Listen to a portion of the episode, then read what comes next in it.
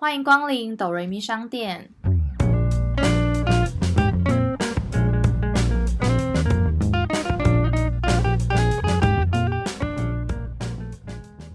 我是板娘多莉，我是小米。在这个节目里，我们会透过一部戏剧的剧情来分享我们身边的故事。到底是人生如戏，还是戏如人生呢？听到这里的朋友们呢，别忘了先订阅我们的频道，这样才会有更多朋友听见我们哦。还有，我们现在也开放了股东投资，欢迎大家可以小额赞助我们，链接都在节目的下方哦。今天我们要分享的一部是现在还在热播当中的电视剧。其实台湾有很多很好的电视剧，我觉得未来还可以分享很多。对，因为其实这部剧就是现在还在 on 档，然后我们觉得其实就蛮值得大家，如果现在听到，希望你们可以跟我们一起收看《未来妈妈》。其实是在去年年底开播的三立电视剧，主要是由郭书瑶和何浩晨主演。故事剧情主要在描述三个女人不同的人生课题，面对婚姻，还有面对生小孩的三种抉择，与另一半共同面对到底要不要结婚。要不要生小孩？要不要怀孕？不同的人生课题，主要宗旨是想要阐述说：难道女人的未来一定要是妈妈吗？其实对传统来说，很多人就会把女性刻画成，比如说你大学毕业之后，你几年要结婚，然后你几年结婚之后就得生小孩。就是我觉得，为什么女生一定要跟着就是世俗眼眼光这样去按表操课？就是觉得好像三十岁没有结婚，就好像罪该万死这样。没错，现代人的平均年龄其实都。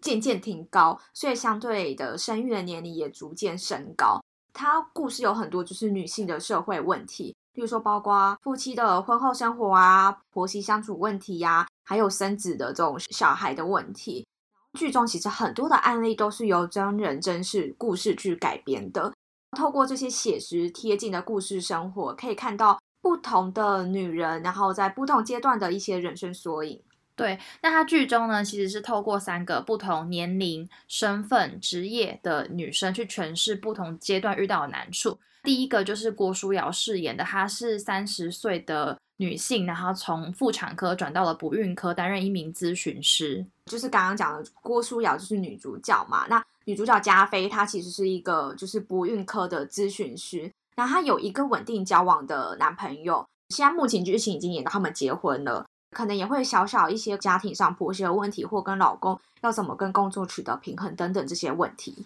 第二个是刘品言，然后他饰演的角色叫国庆，那目前在里面是三十四岁。那她其实是一个游泳事业高峰的女性，那她就是有点想要生，但又怕说自己会后悔的一个就是高级的主管这样子，算是精明干练，然后可能下属都会有点害怕她的那一种。可是她其实感情不是很顺遂。她有点不小心爱上了一个有妇之夫。她虽然感情不是很顺遂，但她其实是蛮想要生小孩。她就觉得生小孩不是一定要有男生，所以她也面临着是不是要考虑去冻卵。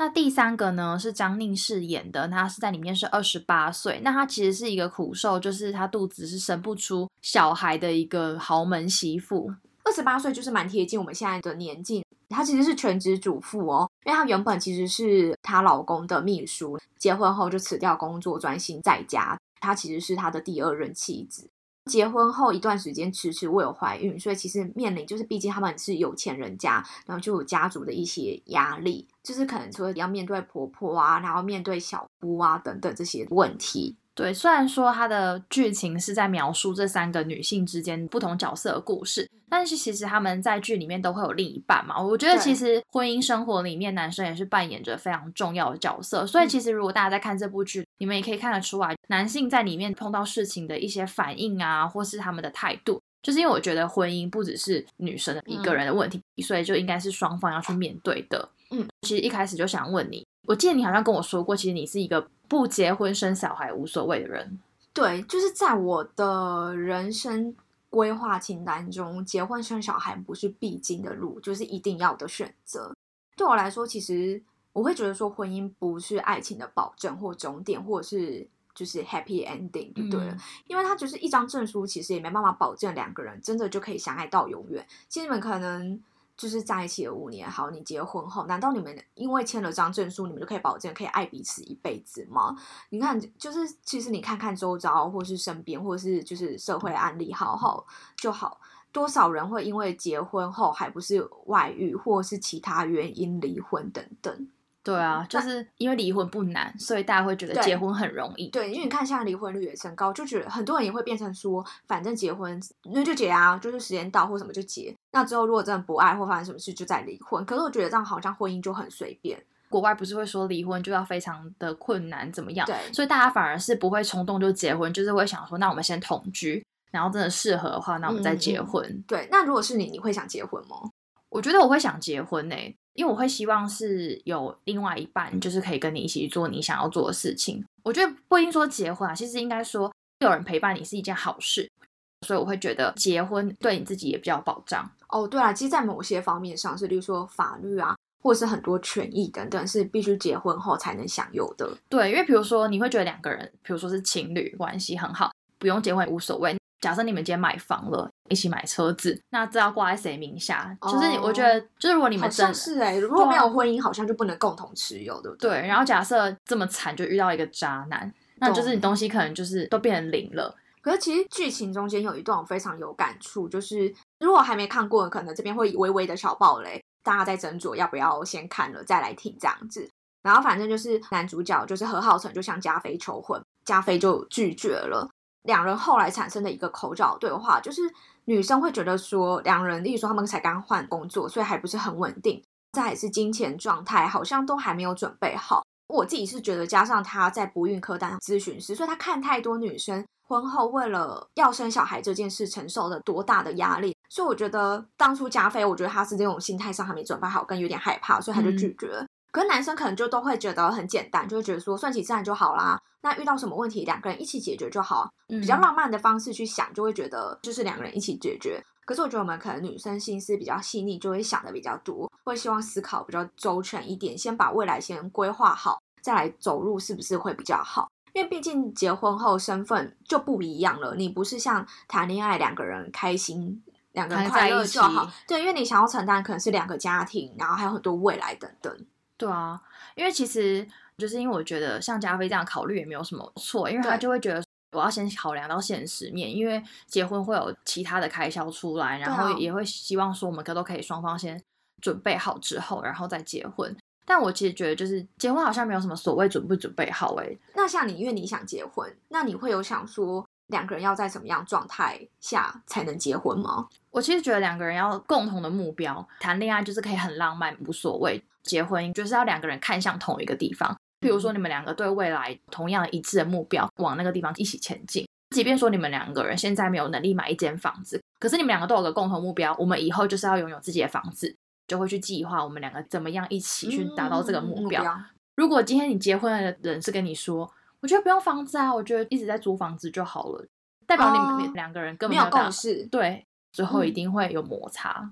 因为其实每个人对于可能婚姻的想法跟定义还有期望不同，所以我觉得真的是两个人要有一个共识才能往下走、欸。像我有朋友大学毕业就结婚了，但她就是原本跟她男友的计划就是毕业之后可能一起工作，然后结婚生小孩这样子。但后来好死不死，她就先怀孕了。现在其实我觉得很多哎、欸，现在大部分会很早结婚或很突然结婚，大部分都是因为怀孕了。对，我都严重怀疑是不是保险套品质越来越差了，不然怎么会 这么容易就都怀孕呢？对，但是因为她本来就已经计划说她大学毕业之后要去读书，但因为哦后来就是因为已经怀孕，然后加上。她先生在外岛当兵，变得她就得自己一个人就是养胎什么的。我其实那时候看觉得蛮辛苦，因为对她曾经就是有来找我住我家，之后隔天就从松山机场飞马祖去找她那时候当时的男友。虽然说她本来就很喜欢小孩，但是就突然有了小孩之后，嗯我觉得她就是至少担起一个负责任的心态吧。哦对啦对啊，就是有把她生下，而且你知道她现在已经生到第几胎了吗？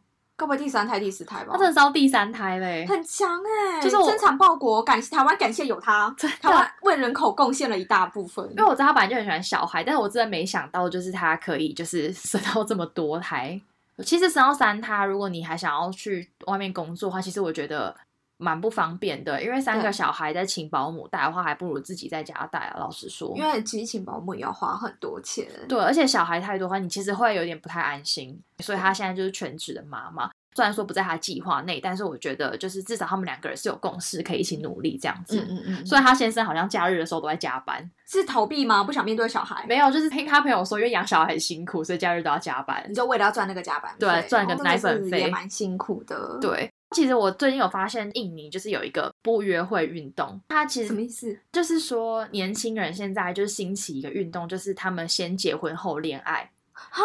先结后有。因为在印尼他们来说，就会觉得女性晚婚就会有嫁不出去的歧视，所以他们其实单身率很低啊。老实说，比如说三十五岁到三十九岁的女性，二零一九年才三点多趴。哦，那就真的几乎都都结婚生子，然后男生可能再高一点，可能十二趴。其实他们以前是一趴，然后到现在女生嗯三点多趴，还是非常非常的低。最近年轻人就是有一个那个官方的 app，就是它就是你可以线上媒合人选这样子。嗯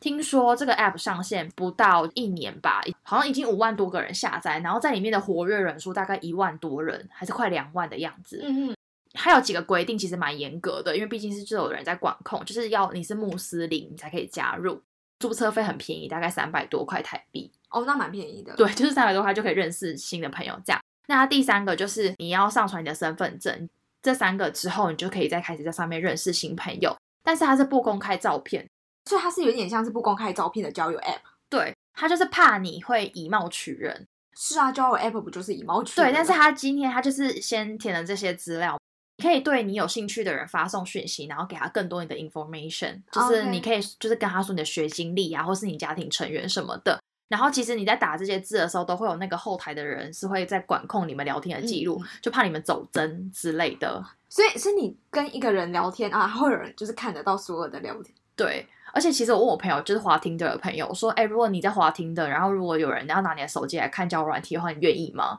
大部分都不不愿意啊，就大部分都是愿意给你看赖讯息，但是不愿意让你看交友软体里面聊什么讯息。对，再来就是，如果你们两个人真的有兴趣的话呢，就是会男生有那个 app 的管理员陪同你，然后到女方家里去拜访，直接到家里拜访，哦，还有 app 管理员哦，就对是提琴就是吗监监控你们看讯息的那个人，就是会嗯陪男生，然后到女方家里去认识女方。这还是你们第一次见面，那不会做第一次见面，然后如果不是你自己期望中的外表，就有可能就就可能拜拜。听说他们是在家里聊天的时候，就会直接谈论到你未来想要怎么样，就是你未来希望老婆是出去工作还是在家带小孩。就如果你们两个在达成共识的话，好，你们就可以结婚。这个配对率很高啊。可是问题是，为什么很多人结婚还要离婚？就是说，其实很多在生活上或相处上的磨合磨不过来，就会没办法继续。那如果这样很冒险，因为等于说，呃，你们只是先对一个未来很大方向有一个共识，可是中间，例如说很多的价值观啊，然后生活方式等等都没有磨合，就直接结婚呢、对啊，其实我也比较支持，就是要先了解对方，然后再恋爱那种人。但我觉得，或许对他们年轻人来说，反正你们两个人今天认识了，结婚在一起之后，有可能会离婚。那我反正我们就先结婚。哦，反正就是他们想说都有可能，那不如干脆先结，然后再认识彼此。对，因为反正他们就是这个国家的追求，就是不能晚婚，所以变成就是有这样子一个这样兴起的一个运动。但我个人还是比较倾向于一定要先相处后结婚，对，这样我蛮好奇，不知道他们会不会因为这样，所以离婚率提升呢、我觉得有可能呢、对啊，很冒险呢、对，哎，那你刚刚讲说你不一定要有小孩，那其实你会是会有想要生小孩吗？真的碰到我还是可以生小孩，但不会特别说我今天就是要很刻意刻意一定要有。假设我今天真的生不出来，嗯我也不会刻意说试管婴儿啊，或是人工受孕之类的，就是我觉得顺其自然。哦，因为我是连生小孩都不想的，因为我就觉得说，生小孩很痛是不是？对，生小孩真的很痛，就是我有听过朋友说月经来很痛的人，他就会说我不想生小孩，因为他觉得他月经就已经够痛，还要生小孩你。有看之前 ella 不是有试出她生小孩那影片？哦我真的看到落泪，妈妈太辛苦了。然后再加上我觉得人生从此之后，你怀胎辛苦了十个月，然后还有痛，不是那一瞬间，有可能你要痛好几天。然后你把小孩生出来，你还要整个人生从此就被小孩给绑住，因为你从此人生已经没有自己，都是以小孩为主，担忧小孩吃不吃得饱，穿不穿得暖，买东西也是优先买给小孩，就会被小孩给制约。然后我就觉得妈妈就会越来越小，你知道吗？你自己嗯这件事越来越小，小孩越来越大。而且，然后你就觉得你好不容易生出来的小孩，然后他为了小孩不乖而难过生气，我就觉得何必要这样子整自己？我之前有遇过几个朋友是，他们不一定要结婚，可是很想要有小孩耶。可是他是想要有他的传宗接代的小孩，是我觉得这件事是很矛盾，因为对于现在大部分的，不管是道德伦理或者是大家的思想上，还是会觉得给到一个完整的家比较好。可是嗯很多人就是真的蛮喜欢小孩，就觉得说，如果爸爸不要就算了，小孩还是要在一个完整的父母的爱之下长大会比较好。当然，我的父母完整不是说一定要一男一女，嗯我觉得两男两女什么都可以，只是是谁要担任比较像是爸爸的角色，谁要不要担任像是妈妈的角色。哎，那如果说你像郭靖一样，就是到了一个年纪之后，如果你想要小孩，你会想要冻卵吗？我就不会，我觉得我我就就顺其自然派的。对我真的就是顺其自然派的，因为我就觉得，我觉得一方面可能是因为就是我经期不是说非常的顺吧，所以我会觉得说，就是我即便冻卵的话，我也不知道这个到底好还是不好，就是我觉得还是有哦风险在啦。对我来说，我觉得冻卵很像是买保险一样，因为它其实不一定用得上。或许你像冻卵，可是你一年后遇到一个真爱或 true love，然后他们就结婚生小孩了，对，就不一定要用。但就是一个买保险，就以防万一未来就是你真的到很晚才找到另外一半，然后想要生嗯小孩，至少你已经有还有一个比较年轻的卵可以用。所以其实有专家建议说，在三十五岁左右冻卵是最符合效益的。三十五岁是刚好准备开始要进入高龄产妇的一个年纪，所以如果你太晚冻卵的话，会需要比较多次的手术，因为你的卵的数量会越来越少，那解冻后的存活率也会比较偏低，所以就是三十多、三十出到三十五岁冻卵是最刚好的。所以他的意思是说，三十五岁以前还是那时候刚35岁以结婚前，还是可以用自己正常的。对啊，对啊，还是可以用。你已经到三十五岁之后，很想生小孩，可又生不出来，就可以考虑取出你当初的那个卵这样子。可是除了年纪的关系，也会有一些人会是因为身体状况很早就要冻卵，可能卵巢早衰，或者是测量的指数如果过低，就等于说你的子宫可能老化的比一般人还要高，那你需要先冻卵。有可能就是说，对于一般人来说，三十五岁才是高龄产妇，可是你可能三十岁、二十八岁、二十五岁，你的卵巢期就比你实际年龄还要那个了，它的作用就没那么好。之前好像有听说，女生好像到了一个青春年纪之后，她的卵巢排卵就是会越来越不是那么年轻健康那样子。但男生好像没有这个问题，所以女生都会特别的就是在意这件事。然后像我之前有看听过，就是他们上节目的时候就有说过，他们其实在排这个一些比较专业知识的部分上，都有请就是医生来做一个嗯嗯咨询。所以他就有提到说，其实冻卵很不便宜耶。对，因为其实这部戏它是有跟一个妇产科的医院配合。先简述一下就是冻卵的流程，医生会先帮你评估过后，如果你的身体状况是 OK 可以冻卵的话，就会打排卵针或者是吃药，因为它要刺激你的子宫可以排比较多或比较好的卵嗯这样子。然后等到卵泡成熟过后，去进行取卵的手术，取出来之后会再做一个急速的冷冻。平均一次冻卵的疗程费用其实大概要十万块。哦，那跟做一次植牙差不多。呃，对，哦，就是这个比喻因为牙齿是一个必要做的事情，所以如果你拿来比较的话，突然好像就觉得好像，如果你真的觉得这件事情很必要的话，费用还可以。对，但不是只有这样，它就是还需要每年要缴交一个冷冻保存的费用，大概八千，因为毕竟你要把卵一直放在那啊，你每个医院可能它的空间有限，所以他当然会跟你收，就是你知道吗？租房子啦，所以你三十五岁放放到四十岁，你要再多付四万块的哎，对，哎呦，数学蛮好的，而且冻卵后也不是说你可以无限期的存放。它平均可以冷冻十到十五年，不过最好还是建议在四十五岁以前就冷冻，然后形成胚胎，把它放回子宫，最晚不要超过五十岁啦，就是还是比较因为好。到五十岁，其实女生怀孕再生小孩其实是非常危险的。对对对对，不是是说已经生不生出来的问题，对啊是对啊那个过程也是非常危险。医生也建议，如果保险起见，可以存放在两间的生殖中心，因为你可能如果说哪一间如果真发生然什么问题断电，然后你取的卵可能就不能用，保险起见也会建议放两个。但是因为我觉得，其实女生会有这样不孕的情况的话，其实还是有蛮多其他原因造成，可能就是你排卵的问题。那如果你经期很不顺的话，代表你排卵的期是有问题的。嗯所以我觉得，如果女生在经期很不顺的情况下，我觉得可以先去看个中医啊，趁早调理身体。或者是看一下妇产科，因为有时候不觉得是太大问题。一般比较平常，可能是因为，例如说工作压力大、情绪上等等，或者是你的睡眠品质受影响，所以经期不顺。但其实有时候殊不知你疏忽了，它其实是真的你的子宫或是卵巢有什么问题。所以如果说很长期的不顺，还是会建议可能去看个医生，然后做个检查，确定没问题这样子。因为像其实我自己也是一个经期非常非常不顺的人，我以前是季经哎、就三个月来一次那种。你有没有去看过医生啊？我其实会看过医生，可是医生其实都说没有什么太大的问题，但是我其实蛮不正常，而且其实我来的时候也不太会痛，哦，所以我就觉得就是我真的是女生吗？就是那时候想说我真的是女生吗？就是月经都没有来，然后来的时候也不会没有感觉，因为我有朋友是她突然有一次来了之后就一直停不下来，他就是一直就是都一点点，然后都没有走，然后后来就去看医生，然后做了一些，反正就是真的是真的是呃身体上，然后那边有一些问题，所以他其实现在可能也要考虑冻卵，因为真的如果说未来想生小孩，不一定可以生，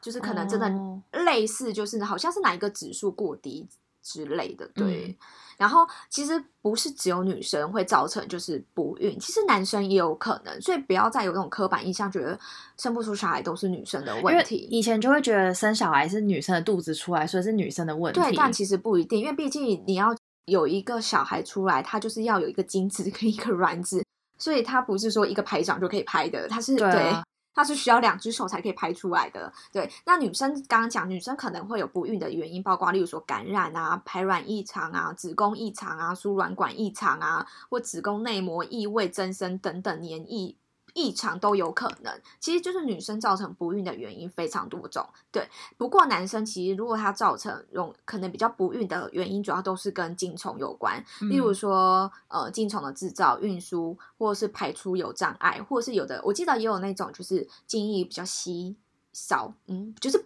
不是太浓，或者是它的精虫游的比较慢，这种都有可能会造成不易怀孕。所以是不是其实两个人应该在婚前要去做检查之类的、啊？，对，呃，有两种，一种就是说是某一方天生的问题，嗯，然后有一种我听过说是两个人是完全没有问题，可是他们就是相似。就是哦，对对对对，他们精子卵子可能就是不易结合，所以就是最好还是要婚，如果很在意生小孩这件事，建议还是要婚前做个健康检查。其实现在很多都会建议要婚前要做这个。对啊，因为其实像女生可以很明显的感觉到，比如说我月经来会痛，或者子宫怎么样，就是你可能会觉得有隐隐约约的问题，你知道可能要去看医生。可是男生真的很难去界定说我的精虫排放还是运送这些会有什么问题。对啊，因为，男生其实没有一个依据，他其实真的嗯不太能够感自身感觉到这个问题。那你有听过就是那个好孕棉的传说吗？好运棉到底是怎样？就是何谓介意我不是 lucky，不是 lucky，它是那个孕妇的孕。我知道，女生如果怀孕的时候是没有月经的嘛，所以如果女生有时候很月经没有来，也会担心是不是自己怀孕。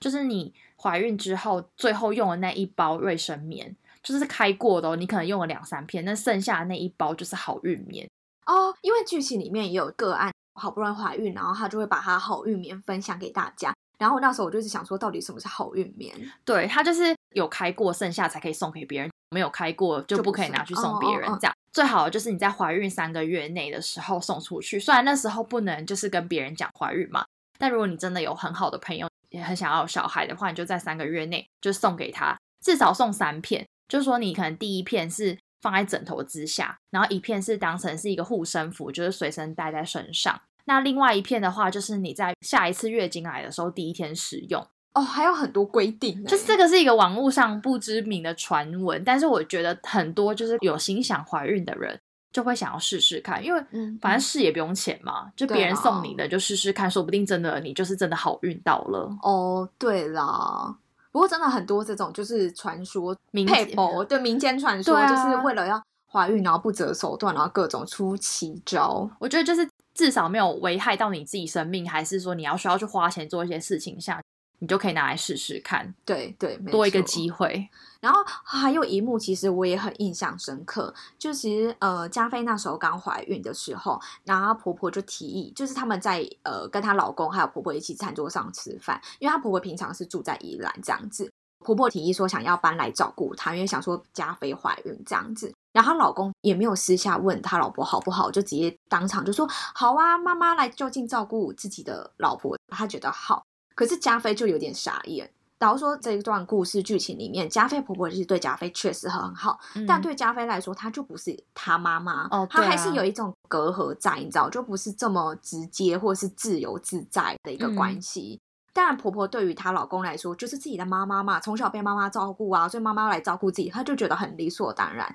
对，我跟你说，就是我很常听到别人说，就是婆婆都会觉得，就是媳妇跟她不合，就是媳媳妇要来适应我们家，就是媳妇的问题。嗯可是你不觉得有时候其实是也是婆婆就是干预太多事情吗？对，因为她可能，例如说，她从小会干预她自己的儿子，可能儿子自己会觉得很正常，但对于媳妇来说，她就是婆婆，不是自己的亲生妈妈。而且我觉得整部剧，我觉得婆媳问题诠释的最好，大概就是丽芳他们家了。对，毕竟是豪门，对会有很多传统的事情。对，然后对他们家就是一个豪门世家，所以很传统。然后尤其丽芳婆婆真的也是不简单。丽芳在迎娶的时候，她婆婆就对她说：“你嫁进来，你放心，疼爱像嗯自己的女儿一样，这样子。”